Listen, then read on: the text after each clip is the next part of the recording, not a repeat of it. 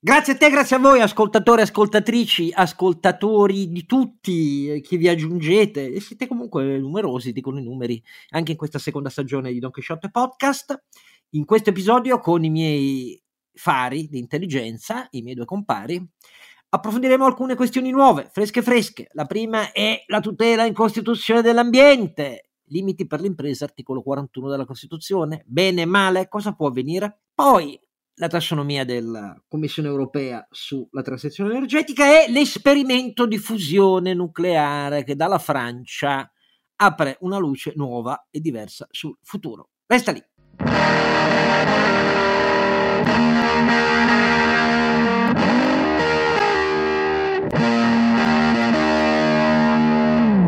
Don Quixote della Mancia, nel senso che magari qualcuno me la desse, è sempre Oscar Giannino con la sua voce querula paperesca e invece con la voce forte, maschile, vigorosa dell'energia del pensiero e del fare, il nostro Sancio. Com'era, scusa, la voce vigorosa? Vigorosa, ah, maschia del sì, pensiero sì, e del fare. Sì. Ah, maschia non si può più dire, Oscar, è vietato. Maschi, Renato Cifarelli. Maschva, quindi puoi fare quello che vuoi. Ah, ma esatto. va bene.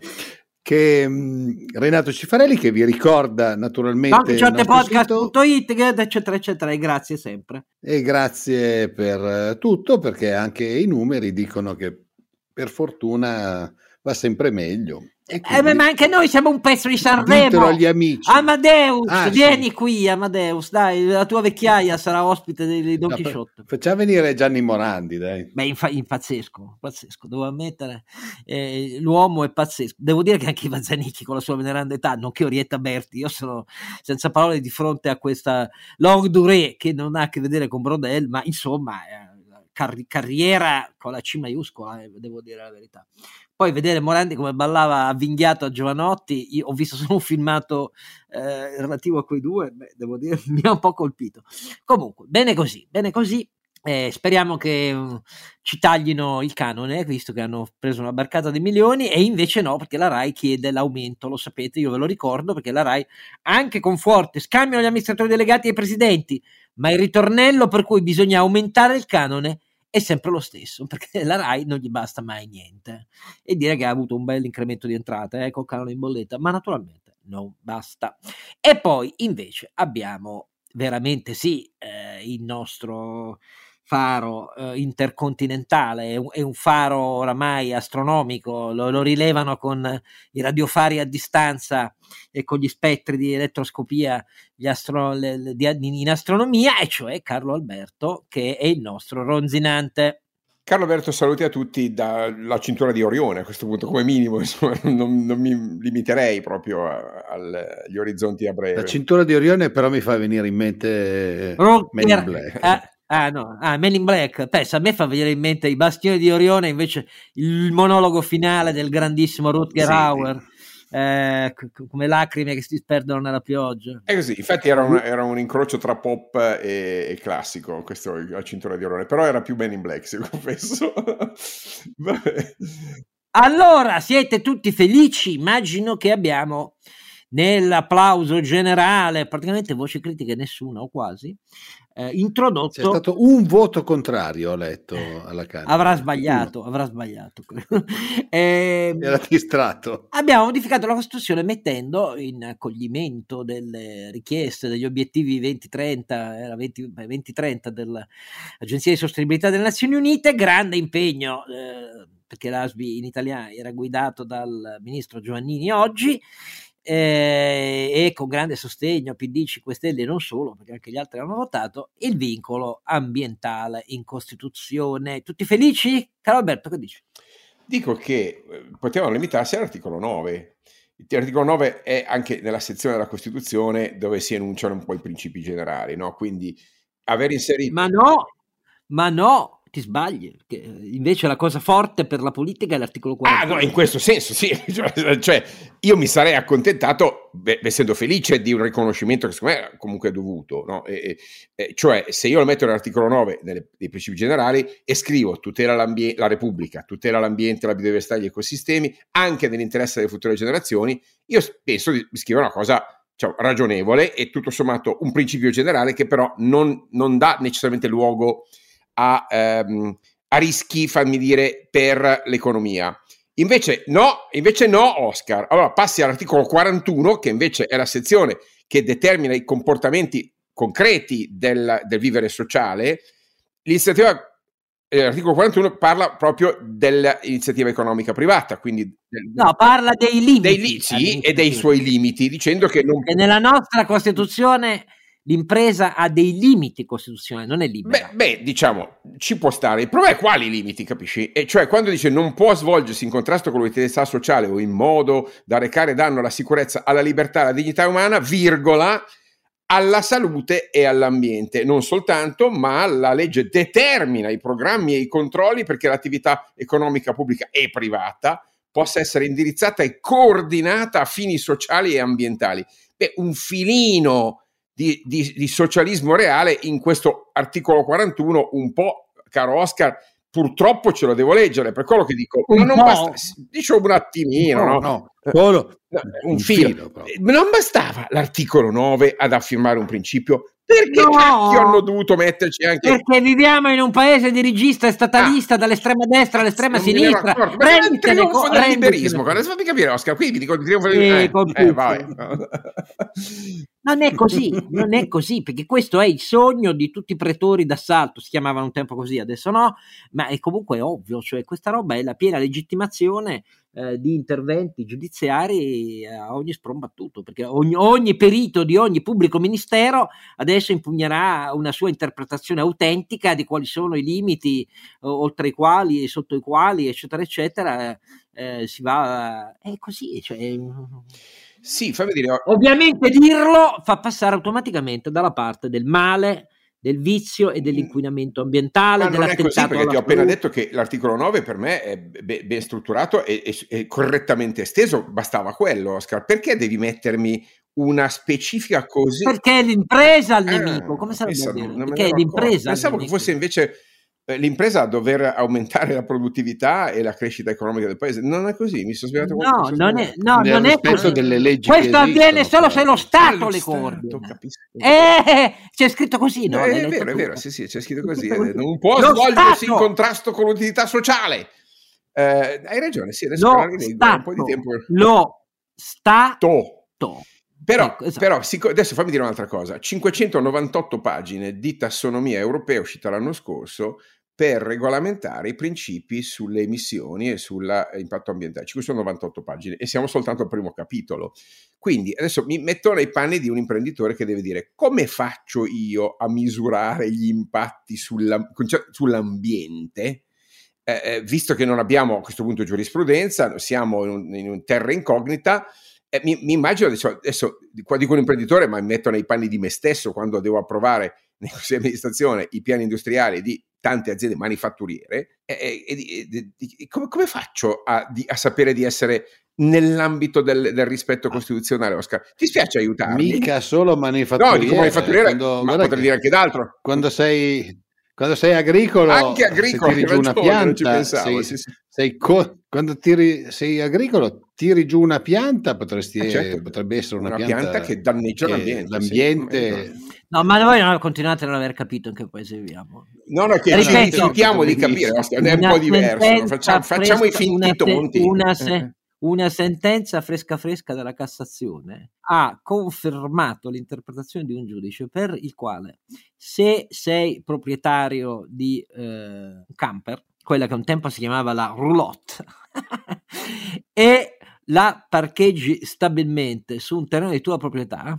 cioè non la metti in rimessa o la lasci su una strada o un parcheggio su cui sei libero di fare la lunga sosta, ma se la metti su un terreno di tua proprietà, ciò configura, agli effetti delle leggi vigenti, abusivismo edilizio. Edilizio? Ma, sì. ma è imbullonata o non è imbullonata? Perché qui adesso devi specificarmi il bullone. Ah, basta eh. che sia ferma e parcheggiata ed, e deturpa anche deturpa. il paesaggio. Quindi è un abusivismo edilizio perché ti devi mettere in regola e pagarci sopra le tasse. L'IMU sulla roulotte mi sembra giusto.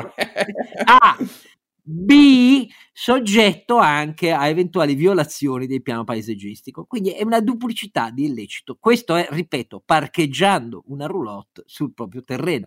Ma non avete capito voi in che paese viviamo, forse? Per fortuna mio fratello il camper l'ha venduto, quindi gli va bene che non è più parcheggiato nel suo terreno dietro a casa sua e quindi probabilmente non, non verrà condannato per de- deturpare. Eh, però Oscar, però, il, volendo dire l'ambiente. Tutta, cioè, il, il, Greta, Greta, Thunberg ha vinto, cioè ha vinto, ma a mani basse. Cioè, guarda, ma no, no, bla bla bla, direbbe lei. Ah, lei direbbe così, ma io, io ammetto che secondo me, adesso la guerra non ancora, ma certamente ha vinto importanti battaglie. Guarda dal punto di vista finanziario, ho fatto recentissimamente... Ma cosa vuoi che abbia vinto nella tassonomia? C'è sia il gas che il nucleare, quindi non ha vinto. Ah, Anzi, no, su quello magari parliamo tra poco. Fammi solo dire una cosa eh, che riguarda la quantità di denaro, e stiamo parlando di, come dire, migliaia di miliardi di dollari, che sta finendo in massa su fondi orientati a, a, ai principi ESG, quindi Environment, Social and Governance, è, è spettacolare, spaventosa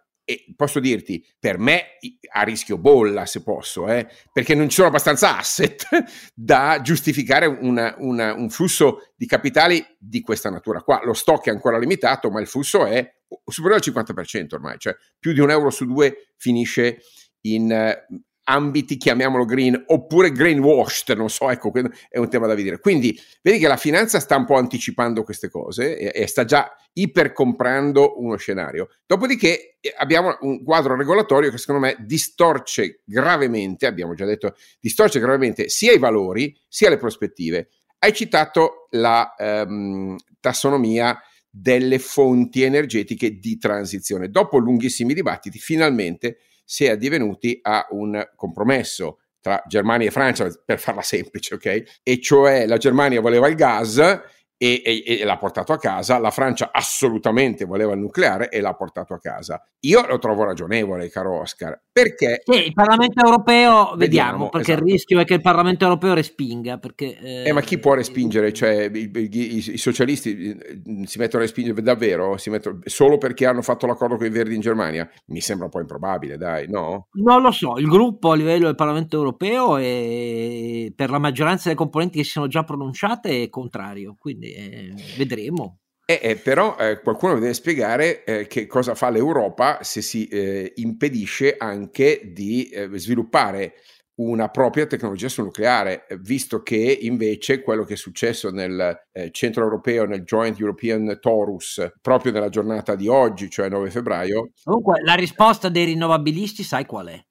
Solo accelerare sulle rinnovabili. Dici, ma questo non garantisce però eh, gli stock necessari esatto, di energia per le produzioni. Che... Cioè, che... No, certo che sì, con le pompe di calore. Con... Ma dai, ma, Oscar, ma sì, sì, per, per, per, 4 megawatt, ma stiamo scherzando. Ma, cioè, ma ci sono ordini di grandezza? Oh, Scusami. Oh, io le, le leggi ah, anche tu. Le sì, le leggo anch'io, poi magari volto pagina. Sui social oramai c'è un, un branco di squadristi che insulta i liberali, i liberali. Con le loro... liberali. Fisica, ah, Oscar, io, che c'entra liberale? Dico, cioè, la fisica non è un'opinione. Cioè... Eh. del dibattito pubblico nel mm. paese, mm. che della fisica... P- però, fammi dire, l'Europa sta investendo tanti soldi e direi è più avanzata al mondo sulla ricerca nucleare. Certo, lato fusione, ma è sempre, scusate, eh, alla fine è sempre fisica, fisica nucleare e, e fisica eh, quantistica che, che, che, è finanziata da soldi pubblici. Che senso ha eh, castrarsi eh, dal punto di vista regolatorio quando invece dal punto di vista scientifico stiamo facendo passi straordinari? Cioè il test jet, il jet è appunto questo Joint European Taurus, ha portato alla produzione di 11 megawatt di potenza per 5 secondi, eh, sia chiaro, 5 secondi, ma è una quantità in, molto più eh, superiore a quella dell'ultima volta. Eh, se questa cosa riesce a scalare, è, è, un big if ovviamente, ma i commenti di tutti gli scienziati sono improntati a, a si direbbe, cauto ottimismo. Eh, ma capite che se veramente la tecnologia riesce a fare questo, e attenti a, a dire impossibile, perché anche eh, dire che un vaccino in dieci mesi era impossibile, eppure l'abbiamo avuto, quando ce ne vanno dieci anni normalmente.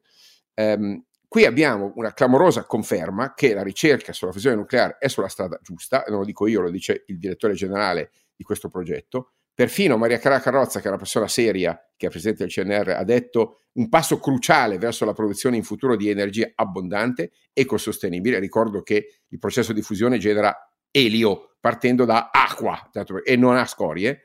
Um, a me sembra che l'Europa commetta un suicidio tecnologico e geopolitico se non va avanti in maniera laica, aperta. Cioè qui siamo veramente un po' come le cellule staminali. Non si può fare perché, perché no?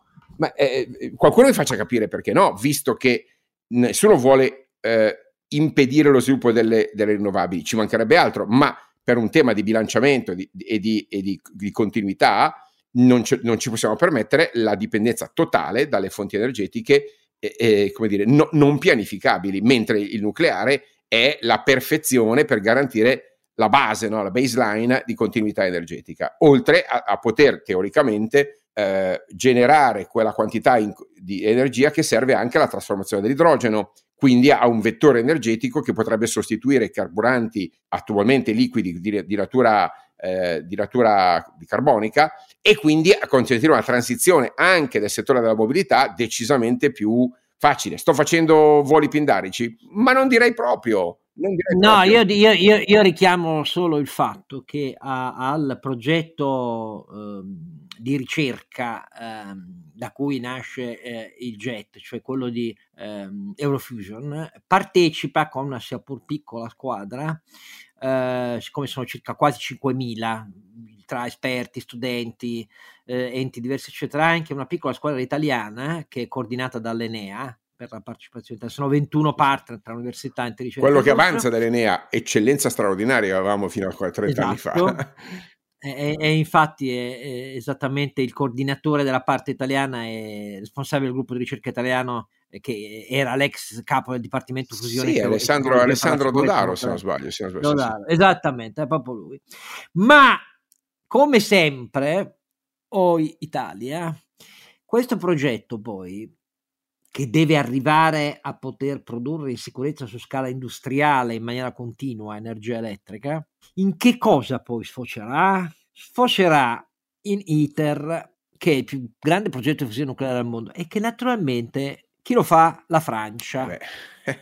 per più di 20 miliardi di dollari investiti. Ecco, cioè, e noi come sempre siamo qui invece a occuparci dell'accelerazione col 5055 che uccide l'automotive italiano perché c'è stato sì l'incontro a Palazzo Chigi, questi pensano di fare il bonus per le auto che inquinano meno, ma non hanno capito invece quello che sta succedendo, eh. non, non, non, lo hanno capito. Bosch due giorni fa eh, ha rifatto i conti e ha detto per l'Europa nell'automotive saranno il 50-55 e questa idea di dal 2030, 2035 al massimo, 2030 di levare i motori endotermici nelle nuove vendite significano 500.000 500.000 occupati in meno. Ecco, questo è quello che ci dice Bosch, non esattamente l'ultima arrivata, ecco, nelle tecnologie di sì, propulsione. Qualcosa di automotive credo che capisca. Ecco, esatto. Così.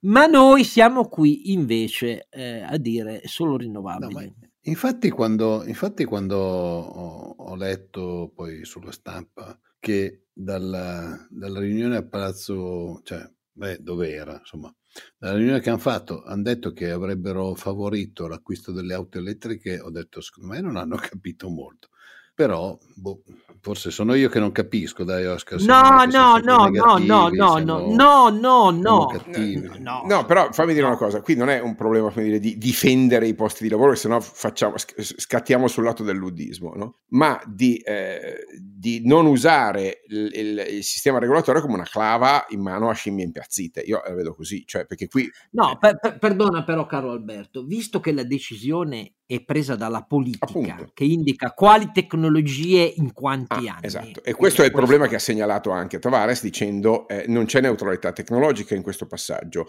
eh, le tecnologie vengono scelte dai politici invece che essere affidate alle, alle dinamiche di mercato, invece che essere fissati degli obiettivi generali eh, raggiungibili con diverse strade. Sia pure sfidanti. Ok, ci sta.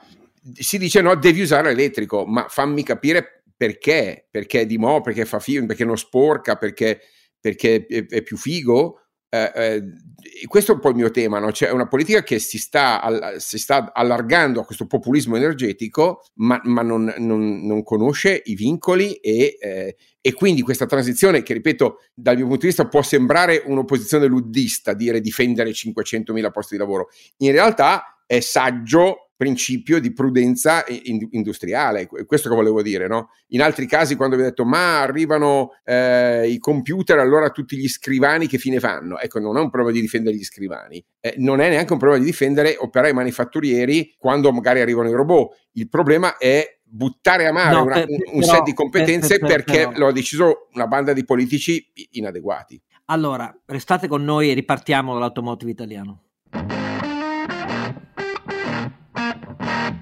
No, io voglio eh, partire non per una difesa eh, luddista, però caro Alberto, se la politica prende queste decisioni, dovrebbe però porsi il problema che in Italia tragicamente non si pone mai, ma in questo caso stiamo parlando dell'Europa, di capire qual è il contesto in cui cala questa accelerazione. Uh, se parliamo dell'Italia, se parliamo dell'Italia, noi abbiamo le automotive sono 5546 le imprese che rientra in questo codice Ateco, per capirci, cioè 106 miliardi di fatturato, che sono l'11% dell'intero fatturato della manifattura in Italia, pari a più di 6 punti di PIL, con 278 mila addetti, che sono più del 7% del totale degli addetti della manifattura nel nostro paese.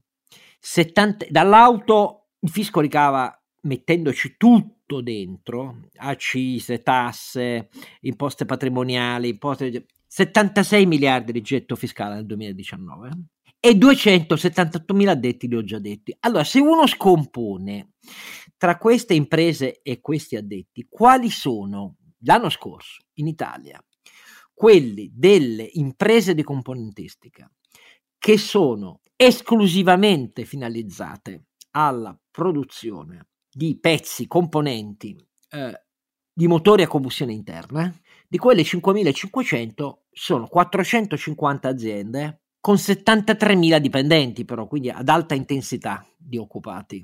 Mm, loro stimano, loro stimano che l'occupazione aggiuntiva da mobilità elettrica al 2030 sarà di 6-7 mila addetti.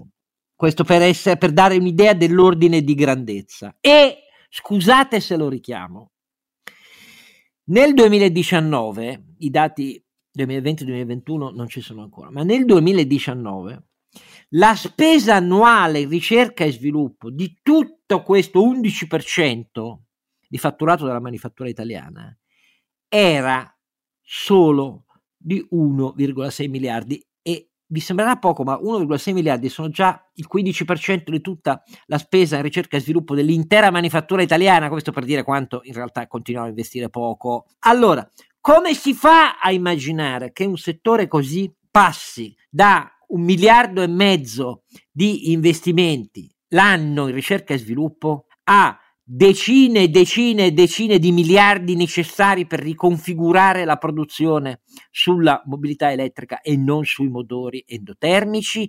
Questa domanda la politica se l'è posta, la risposta è no! Ma non che questi numeri non li sappiano, perché questi numeri è due anni che ce l'hanno sul tavolo, perché l'Anfia e tutta la filiera glieli mette due volte al mese. Preferiscono non occuparsene e poi dire diamo i bonus alle auto elettriche senza che ci siano ancora le centraline poi per, per, caricare. Ma non è questo il punto. Però questo è un problema di cecità, cecità, perché io capisco voler fare i primi della classe, però l'esempio che faccio io è questo. Ai miei tempi, quando andavo alla scuola elementare a Mirafiori Nord, Giovanni Vidari, purtroppo eh, negli anni 60 eh, chi era ripetente, non integrato, non sapeva né leggere né scrivere, io in quinta elementare avevo un quattordicenne, per essere chiari, immigrati del sud che arrivavano in condizioni di disagio totale eh, con i padri a lavorare nella Fiat come operai, c'erano le classi differenziali. All'epoca la scuola non era fatta per integrare.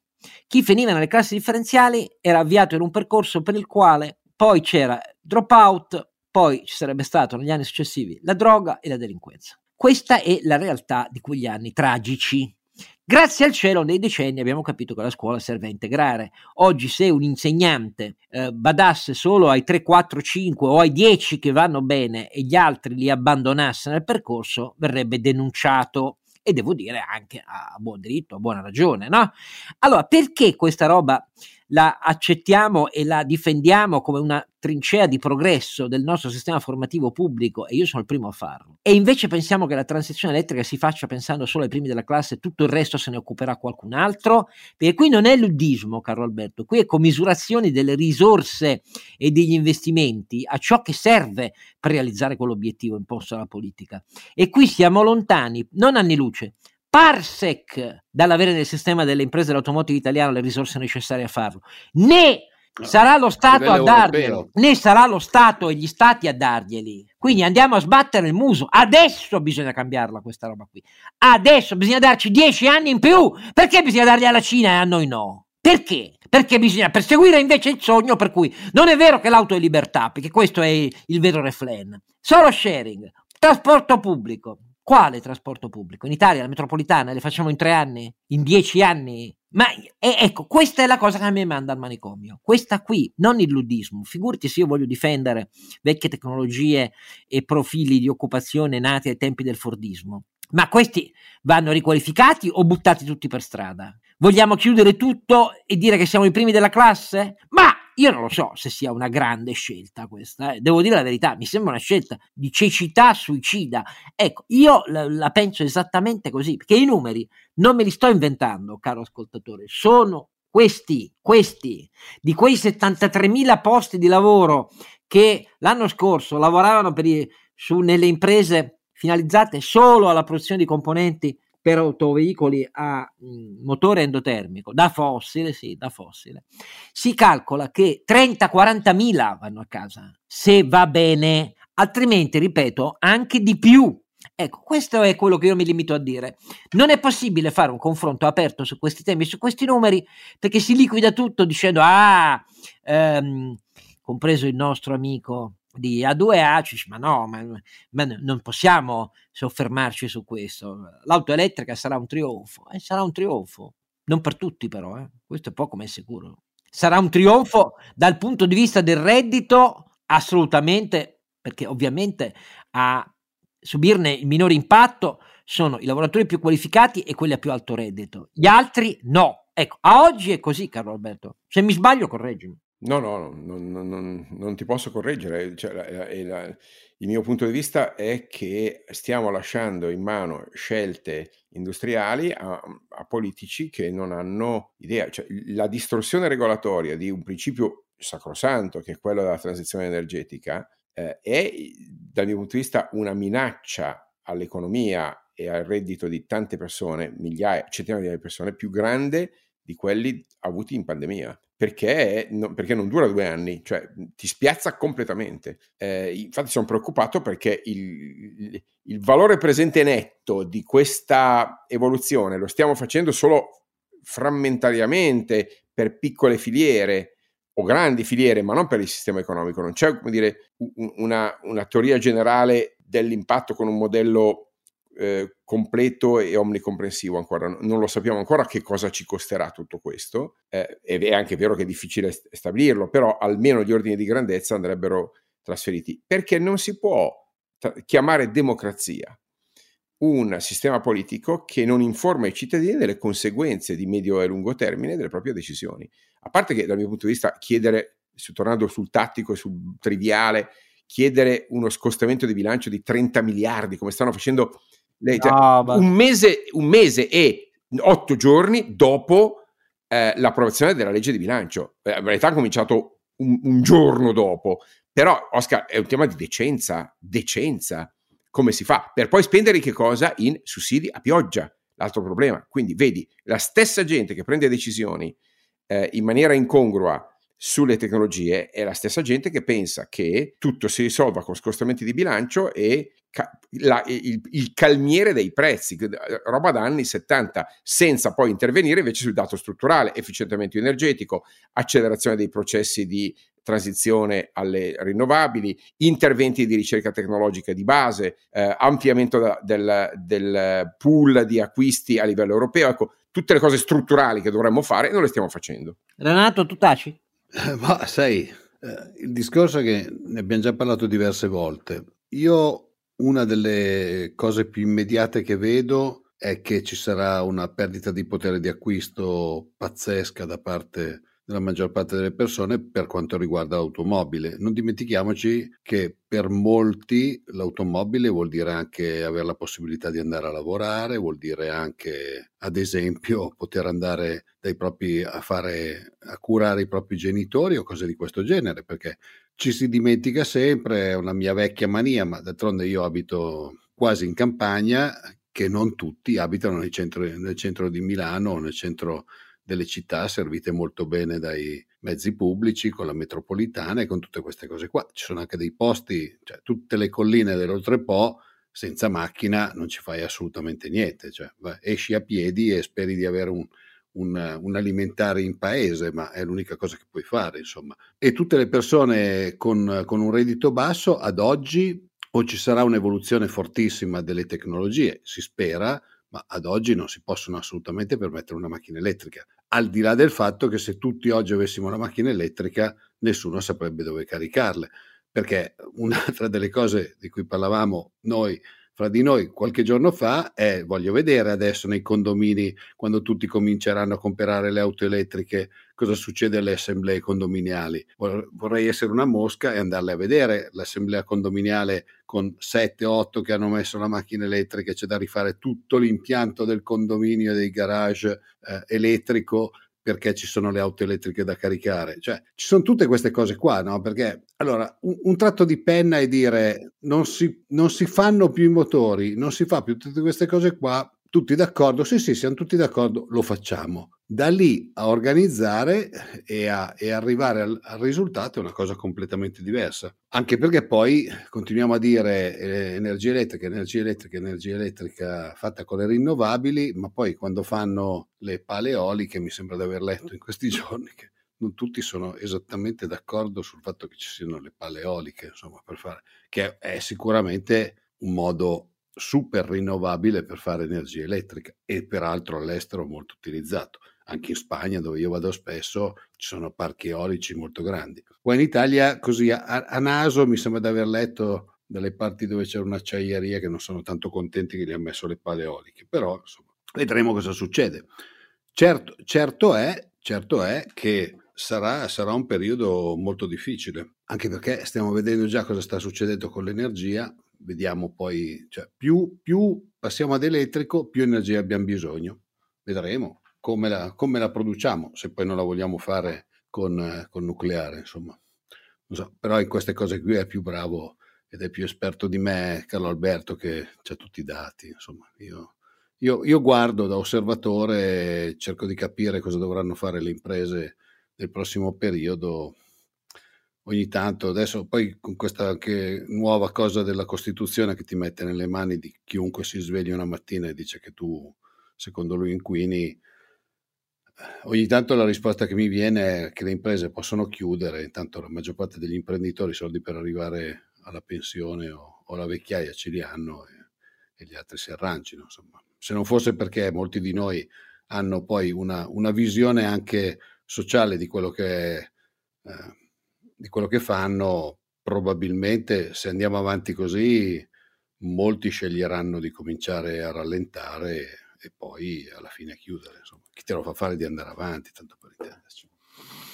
Ma so che non è un bel non è una bella risposta, insomma, no, in questo liberismo no, assoluto no, che c'è in Italia. Anche in termini di formulazione, adesso per dire, no? eh, i principi europei specificano chiaramente eh, quello che si chiama il, il, il, principio do no significant harm, okay? cioè di non arrecare un danno significativo all'ambiente. È un principio ormai consolidato dove non c'è scritto che non puoi inquinare, c'è scritto che non puoi da- arrecare un danno significativo.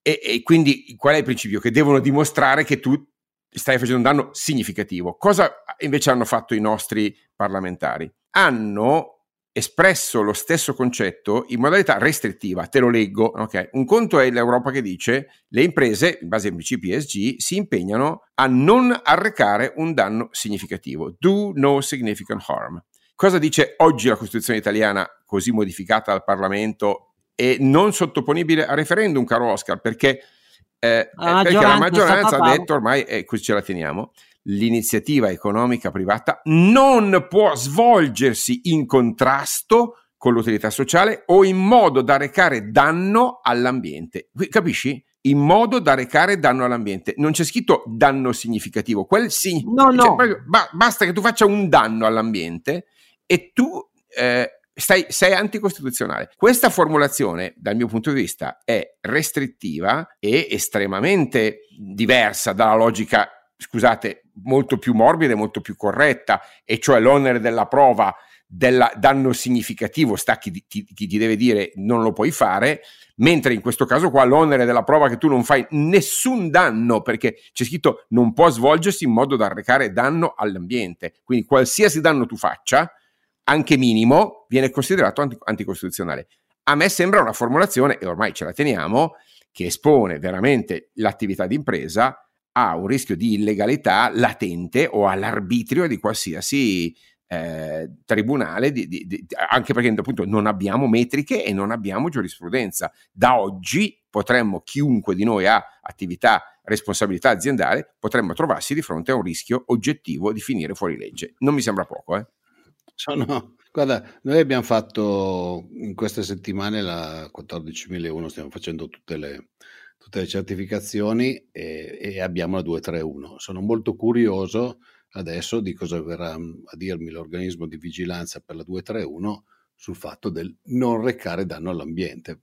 Cioè, sarà, sarà abbastanza divertente, non credo sarà divertente. Però la domanda che vi faccio io è, vi siete resi conto che questa modifica passa senza che ciò di cui stiamo parlando noi, sicuramente facendo la figura dei lunatici fissati, eh ha avuto la minima eco su nessun grande organo di informazione. Neanche piccolo, per piccolo, verità. Eh, zero, zero, solo un coro di applausi, del tutto indifferente a quella formulazione che giuridicamente è una lapide tombale verso ogni tipo di economia di trasformazione. Siamo un paese, noi, trasformatore. Tutto questo deve avvenire quindi senza residui, senza scorie, uh, emissioni zero, um, che così. In un mondo asettico in cui la trasformazione della materia avviene senza tipo di qualunque tipo, perché è un qualunque danno, capisci? No, no. Allora, è così, la formulazione è secca. E cosa volete da me? Però siamo noi pazzi, eh, che pretendiamo in un paese in cui nessuno fa un'obiezione, un ragionamento, una riflessione su una formulazione di quel tipo, che è stata studiata apposta in quella maniera secca, non è che non conoscano i testi europei, cioè il danno significativo, la fanno apposta perché sia un vincolo pesante. Eh, certo che è così, non è eh. che viene per caso o per ignoranza. Guarda, eh. io ricordo ai tempi del liceo, so perché ho fatto fisica alla maturità, che si definiva questo processo, processo adiabatico, cioè un processo di trasformazione adiabatico. fisica in cui non c'è scambio con l'ambiente circostante. È, è, è, un concetto affascinante, peccato che è solo idealmente realizzabile, perché non, non esistono in, in, fisica reale fenomeni che, eh, che sono completamente isolate dall'ambiente. Ecco, noi abbiamo una Costituzione adiabatica, se posso dire. Eh, eh, adiabatica. Mi sembra meraviglioso. Dice, guardi, lei mm, sono adiabatico oggi, aziende adiabatiche. Non so, Oscar, me, cioè, detto, mi metto veramente nei panni di, e, e, e, sai che lo, sto, lo, faccio, di chi deve decidere anche soltanto un investimento di un'infrastruttura, di un, un impianto, e, da, da, adesso io rischio, in assenza di, di, paletti, di specificazioni, rischio di finire veramente nell'illegalità, perché non c'è scritto che no, non, no, non, posso fare sig- danno significativo, questo, c'è scritto che non posso fare alcun danno, questo, capisci? Con questo riformulato articolo della Costituzione, tutti gli sforzi fatti per rendere temporalmente compatibili con tempi di investimento e di redditività le valutazioni di impatto ambientale dovranno essere tutte riscritte e riformulate e voglio vedere chi è che li detta i parametri. Quindi noi saremo da capo a 12, come si suol dire. Ecco, avete letto valutazioni di questo tipo da, qual- da qualunque parte? No, no. Noi siamo tutti felici perché così abbiamo la Costituzione da primi della classe. È scritta coi piedi? Ma no, è scritta in maniera che tutti la capiscono. Non si può arrecare danno all'ambiente. Benissimo. Eh, diamoci alle attività ludiche. Eh, però guardate, eh, troppi tasselli composti descrivono un paese che continua sulla via del declino, eh. perché l'inciviltà giuridica o scoprire le frodi al 110%, correggerle e poi dover ricorreggere la correzione perché si è bloccato il meccanismo eh, dell'anticipo di sconto bancario eh, dei super bonus. Que- tutto ciò in poche settimane, perché sono passate poche settimane dall'intervento sul super bonus della legge di bilancio, descrive un paese senza alcuna bussola, qualunque sia la statura di chi governi e stia a Palazzo Chigi, nel sapere valutare cosa cazzo ci scrivono nei testi di legge. E, e questo articolo della Costituzione è figlio di questa impostazione. Poi però almeno una, chiudiamo una buona notizia, il corno letame non è più tra noi, almeno in termini legali. Dai, cioè la battaglia che hanno fatto alcuni, se pensi l'area capo, e, e, e, contro Elena, Elena Cattaneo, Cattaneo eh, Mattarella, Mattarella, Maggi, eh, eh, ha portato almeno a un ravvedimento operoso, so come dire, dei parlamentari, i quali hanno emendato quell'abominio del concetto di, forse, cioè, ma sì, più o meno, biologico, biodinamico, per me pari sono, caro Oscar, no? Ecco, qui siamo, siamo veramente all'ignominia. So, signori, il biodinamico è, un, è, è esoterismo, ok? Il biologico con tutti i suoi limiti, è diciamo, nel territorio della scienza in ogni caso e, de- della ragionevolezza. Eh, io sono per il genetico e per il, il, um, le, le, le, modifiche a RNA, ma diciamo va bene così. Eh, certamente il biodinamico, per quanto l'assonanza possa ingannare, è nel territorio delle, del, del, pensiero magico e delle, dell'alchimia, dell'alchimia sì, del, veramente con tutto rispetto insomma c'è, c'è, un limite a tutto questo e il fatto che venissero equiparati biologico e biodinamico dimostrava quello che stava spiegando Oscar cioè che abbiamo i parlamentari che non sanno leggere eh, i testi qualcosa, scrivono dai. insomma ma, bio qualcosa bio qualcosa Va bene, ma tanto sì, l'avvocato Conte ci salverà. Ma se non è nemmeno capace tornando. di scrivere gli statuti per se stesso, sto signore. Ma veramente io... Cioè, vi rendete conto che si torna a Rousseau? Ma non Rousseau, Jean-Jacques, almeno, che ci sarebbe no, almeno... Be- cioè, no. Io una chiacchierata no, con Jean-Jacques l'avrei anche fatta, una birra, qualcosa. Il, be- il be- e meno male che come, come, avvocato degli italiani l'abbiamo mm. licenziato. Insomma, ma, ma, no, ma Renato, renditi conto, cioè questo, non, non, questo, ha scritto di suo punto, ci ha messo sei mesi ma, per scrivere una roba che non sta in piedi giuridicamente. Lo sapevamo, eh, per la verità. E adesso devono tornare a Canossa hanno mezzo milione di euro di, per, di, scusa, di debiti nei confronti di eh, Casaleggio, il quale giustamente li aspetta sulla riva del fiume, e dovrebbero votare sulla piattaforma controllata da Casaleggio per, di uscire dalla piattaforma di Casaleggio. Buona fortuna! Buona fortuna eh, e, e, hanno vinto Comunque, il ricorso vogliono... proprio i puri, cioè quelli che dicevano ma come, cos'è sto verticismo? Eh, cioè, mica siamo un partito, noi siamo quel movimento che ha voluto quel visionario di Gianroberto Casaleggio e in cui uno vale uno, tutto, i, i, i, i, parlamentari sono delegati dal popolo, okay? sono, sono, portavoce, in cui c'è quell'idea di democrazia diretta, ha, ha vinto quella, quella linea politica, la linea della purezza e alla fine il Tribunale di Napoli ha detto, beh, hanno ragione loro, hanno ragione loro, cioè, quello statuto lì non consentiva, la, sta, quello fu scritto bene, fu scritto per blindare in, in una piattaforma controllata da un privato un movimento eversivo dal mio punto di vista, ma con almeno un senso di coerenza, no? Mm, mm se vuoi appunto mefistofelico, ma con un senso di coerenza. Cosa? E anche qua ti richiamo all'osservazione della realtà. Eh, non, il PD secondo te non le sa queste cose e continua a dire che 5 Stelle e Conte sono essenziali e viviamo in questa realtà, questa è la realtà italiana. Eh, con, con, con, Salvini dall'altra parte che un giorno dice che fa il Partito Repubblicano eh, la federazione, l'altro giorno dice che lui è, l'ha detto lui, lui è liberale, europeista e atlantista. Mi Vabbè, è scappata una ah, ma, ma anche Giorgia Meloni, mi sembra di capire, si sta candidando a un ruolo eh, surreale dal mio punto di vista, ma, ma, come si fa? Sarà surreale, però se ti metti nei suoi panni ne ha le palle piene de, delle fesserie di Salvini ogni sei ore una diversa. Eh, questo io in questo le, do ragione. E in questo resto, poss- possiamo condividere sicuramente. No, ma magari diciamo, la, la Giorgia Meloni che conoscono gli europei e che è il referente del Partito dei Conservatori Europei, in Europa in realtà ha un tono un po' diverso, onestamente, un po' come dire, un po' tutto il suo partito, il suo riferimento europeo ha un tono diverso.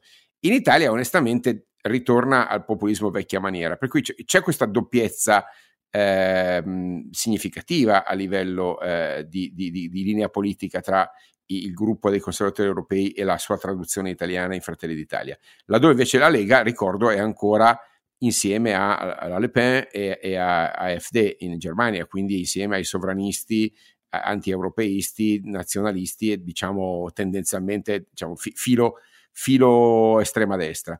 E questo, finché non si sblocca questa cosa qui, Oscar, io ne capisco poco, ma mi sembra che siamo bloccati, a meno che non, cioè, andiamo verso una bella legge elettorale proporzionale e al, al che i governi... Questo si, si, si, mi pare quasi scontato. Dici, secondo te avranno mai la capacità di fare una riforma di legge elettorale da qui a... a, a, a scrive Conte. La, l'accrocchio proporzionale oramai è diventata la via di fuga di tutti, quindi lo che, faranno che, naturalmente. L'unica a non difenderlo, eh, scusa, a non giustificarlo è proprio la Meloni, mi sembra di capire. Esatto, a questo punto a tutti gli altri conviene, se non altro che si tengono le mani libere.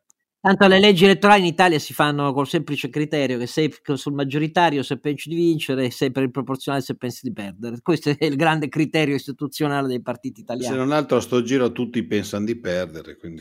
Ma comunque ragazzi a questo punto, con questo sfrenato ottimismo che ci contraddistingue come sempre... Ma stiamo eh, parlando del cornoletame, ragazzi, cioè celebriamo la fine del cornoletame, mi sembra un, un, un, guadagno fondamentale alla storia della Repubblica. Eh, pazienza, Oscar. No, diciamo che abbiamo evitato di scendere un ulteriore scalino vero, verso l'abisso. Sì. la nostra scalinata non è esattamente come quelle che calcava Wanda Osiris con i boys. La nostra è una scalinata eh, verso però, l'Asia. Oscar, questo cos'era? 69% di, ho capito bene, cifre 82, non mi ricordo di share di Sanremo. No? Non, ti fa pens- non ti fa riflettere. Tu parlavi prima di, del canone della RAI a cui hai dato tu stesso un contributo personale Beh, però... significativo. cioè, ti ringraziamo a nome dei cittadini italiani. Ma cioè, mi fai una, tu un commento, tu noto musicale musicologo e noto appassionato del pop italiano, un commento, un commento a, al fenomeno sociale, cioè a, a un'Italia che Guardate, eh. cosa volete che vi dica? Amadeus è la più perfetta da parecchi anni a questa parte, dopo Mike Bongiorno, è molto più di Pippo Baudo, molto più, adesso tocco nervi scoperti dei nostalgici di Pippo, di ciò che lo, l'intrattenimento RAI eh, in questi anni deve offrire per fare successo. Amadeus è perfetto perché è impeccabile come presentatore, eh, evita gaff, è politicamente ipercorretto, ehm, conferma nelle sue scelte musicali, eh, in quelli che chiama, perché lui è direttore artistico, eh, lui chiama lui, eh, conferma un occhio che strizza verso i fenomeni di tipo giovanile, infatti ha, ha aggiunto pubblico giovanile anche però con Caduce Anna Mena chi cavolo rappresenta, ecco, detto fuori dai denti, con un tocco ovviamente di melodico popolare e vai con Ranieri, Morandi, Zanicchi e così via, e Berti collegata dal, dalla nave, ed è un mix pressoché perfetto, compresa l'eternazione della cosa macista per cui ogni sera c'è una co-conduttrice in teoria, nessuna è stata co-conduttrice tranne Drusilla Foer che si è preso il palcoscenico perché è di un altro livello, ma le altre le confina esattamente come nel vecchio criterio RAI a essere poco più che figuranti. Ecco, eh, Amadeus è da questo punto di vista perfetto. Eh, eh, Nessuno dei vecchi DJ, dei DJ di radio DJ, cioè eh, Linus, eh, Albertino e così via, potrebbe rappresentare ciò che questo pedalatore di Sanremo riesce a rappresentare con le sue scelte. Quindi quello è intramontabile, quello corre il rischio di passare altri dieci anni alla guida di Sanremo, perché i risultati dal punto di vista pop popolare, voglio dire, e gli danno ragione. Quello che conta è, non dimenticate, Sanremo è la trasmissione annuale con la maggior concentrazione di risorse pubblicitarie aggiuntive. Il nostro Super Bowl, per, per essere chiaro, ed è tra l'altro è intergenerazionale e le quote di giovani che l'hanno guardato è spettacolare. Quindi il tuo commento è, è anche economicamente puntuale perché è una delle pochissime finestre in cui i giovani guardano la televisione. Per il resto, come dire, no, ma è veramente l'unico punto di contatto con le nuove generazioni ed è ed è un, una conversazione sociale collettiva nazionale che va avanti per una settimana. Io non lo so, ecco, adesso non voglio dare giudizi sul merito, ma eh, hai, hai, detto bene. Cioè... Beh, è, meglio, è meglio lui di Fabio Fazio. È meglio lui. Fabio Fazio, che pure sta nello stesso genere, che fa un'intervista in mezzo al Papa, ovviamente se c'hai il Papa eh, significa che vai in tutto il mondo, ma non gli fa una stracazzo di domanda giornalistica, perché se gliel'avesse fatta, e c'era il modo con educazione di farla Papa Francesco, sugli abusi sessuali, per esempio, eh, su cui la CEI resta spaccata, non hanno ancora capito che è nel loro interesse fare una commissione davvero indipendente, dandole l'accesso a tutti gli atti della Chiesa e non sottoposta al controllo, al placet preventivo della CEI. Però bastava fare una domanda che ci finiva alla decima potenza su tutti i giornali mondiali, eppure lui la domanda non l'ha fatta. Amadeus è meglio di Fabio Fazio da questo punto di vista, però il profilo è quello lì. Lui se l'è scelto, lo coltiva con successo, eh, senza scartate di binario. L'operazione Maneskin è perfettamente riuscita, Maneskin sai, da, da, Eurovision, gli Stati Uniti ormai, eccetera, eccetera. Quindi lui è un, il mix nuovo dell'Italia popolare musicale. Ed è, inutile, io sono un metallista, figurati, però è così, è inutile dire, cioè mettere sul palco Morandi e Giovanotti abbracciati, che è praticamente l'unica cosa che ho visto di Sanremo, in quel modo è una cosa che agli italiani piace da morire, perché unisce generazioni diverse, quella di, degli ex boomer di Morandi con quella degli anni 80 e 90 eh, di Giovanotti, in un abbraccio festoso e gioioso. Come ha detto lui, la gioia, ecco, è questa, la RAI quello, quello, quello è, al suo meglio, è quella roba lì ed è inutile fare gli schifittosi perché, no, ripeto, 15, 15, milioni di eh. italiani eh. sono 15 milioni di italiani. Anche se poi faceva notare una nostra ex collega che l'indice di permanenza era veramente molto basso, eh?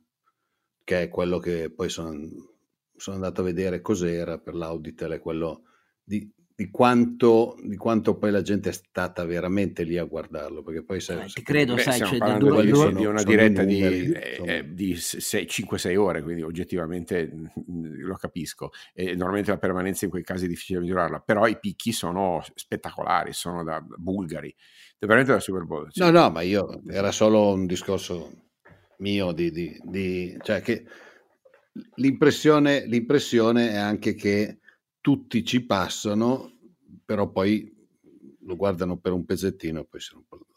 Ma anche, ma no, ma, magari non tutti fanno come me. Vedi, perché le scelte musicali sono così diverse che è pressoché fisiologico. Questo è calcolato, non ti credere. Il problema è che lui l'ha esteso no, no. il bunch di offerte in maniera discutibile quanto volete, ma l'ha esteso e in questo, questo era quello che a Sanremo mancava prima di lui, eh. attenzione, perché prima di lui fior di comici, conduttori eccetera eccetera non ci sono mai riusciti. Lui per la sua vecchia esperienza eh, musicale, discografica, sia pure molto attenuata nella sua carica di innovazione, in questo è, è, è il migliore interprete da decenni del Sanremo che insomma, faticava, ecco, diciamo così, faticava, come si vede la fatica su Fiorello, si vede, no? Dopo anni e anni e anni Fiorello che fa sempre più o meno cose analoghe, eh, Fiorello è stato intelligente a restringersi rispetto a un'offerta inflazionata, però Amadeus cambia, Fiorello è lo stesso, questo è il punto. Allora, detto tutto questo, non credevo che ci saremmo occupati anche di questa cosa, che però dal punto di vista dell'orientamento del, del consumo culturale vuol dire molto dell'Italia. Sì, che e... però coincide per esempio con, la, con, il sorpasso storico della pubblicità di internet rispetto alla televisione, giusto per dire, no? È questo colpo di coda ah, alla certo. televisione che come dire, scende dal trono però stavolta eh, e, e, non si torna più indietro. Guardate che è un fenomeno epocale in Italia, eh? epocale eh, quindi quando hai budget pubblicitari su internet, peraltro preoccupantemente concentrati su piattaforme, e questo se volete è un problema, non che sulla televisione non lo fossero, però si sperava di, di passare su un modello un po' più distribuito, invece siamo passati da, da un duopolio a un oligopolio ristretto e, e, e, eterodiretto, quindi non, non, è che abbiamo guadagnato molto in termini di competizione, concorrenza e innovazione. In questo senso, devo dire, un, un elemento epocale, ma non un, un, vero e proprio guadagno per, per chi? Per, per, per, gli innovatori, per le aziende che, che, vogliono sviluppare i propri brand, perché quella è il mercato della pubblicità, no? è la capacità di, di nuove proposte di, farsi, di, di, arrivare al mercato. No? Chi, chi ha giudizi negativi sulla pubblicità si dimentica che è l'anima del commercio, cioè l'anima dello scambio, e cioè l'anima del mercato, eh, fammelo dire. Quindi quando tu hai giustamente parlato del picco di allocazione di spesa pubblicitaria su Sanremo, giustificatissimo, eh, dobbiamo anche dire che questa, qui la, la, la, pubblicità ha finito di fare i grandi spot universali, standardizzati e ripetuti che la televisione aveva sdoganato per questi 40 anni. Eh, la pubblicità ha cambiato profondamente natura e questo sorpasso lo sta cercando. Io devo dire una cosa, la cosa di cui si è avvertita la mancanza, questa, in questa edizione il main sponsor era Suzuki. Um, dopo anni in cui il grande traino erano gli spot fatti apposta per Sanremo, nello stile però degli spot che Luca Iosi aveva portato nella comunicazione di Telecom Italia Team. Quest'anno è finita l'esperienza, Luca Iosi non è più lì, non c'è più Mina, um, non c'è più l'animazione robotica che era stata una delle caratteristiche degli ultimi anni della comunicazione eh, istituzionale e pubblicitaria di team, la differenza si è vista perché Suzuki non era per quanto con spot per il festival meravigliosamente fatti bene dal punto di vista professionale, non aveva la stessa carica, inchioda ascoltatori che per anni ha avuto team con Luca Iosi. Questo è il mio giudizio tecnico di comunicatore pubblicitario. allora, ragazzi, però qui stiamo veramente andando lunghissimi e non vi resta, dopo i miei ringraziamenti agli stimoli che come sempre mi date, eh, che dare appuntamento ai nostri ascoltatori al 44esimo episodio. In fila, com'era in fila per te con resto di due? E quelli erano i 44, 40. quello era lo zecchino no, che io non posso neanche più nominare perché ovviamente... Comunque erano gatti, qua bene. al massimo come dire, siamo a quadrupedi, quadrupedi di, altra natura, equini, no, equini. No, Ris- ma, no ma, ma, no, ma tu non sai che... Guarda che con Oscar in giro i gatti... Re, Ren- Renato, lo sai che detto, Renato lo sai che la canta diversa la canzone. Lui non dice 44 gatti in fila, no, lui fa 44 Bugatti in fila. eh, beh, effettivamente. 44 eh, caro... Bugatti sono fuori dalla portata di, della maggior parte. Non ce ne ha nemmeno Ronaldo, che pure ne ha più di una di Bugatti nel garage. Va bene, allora, 44esimo episodio, abbraccio a tutti.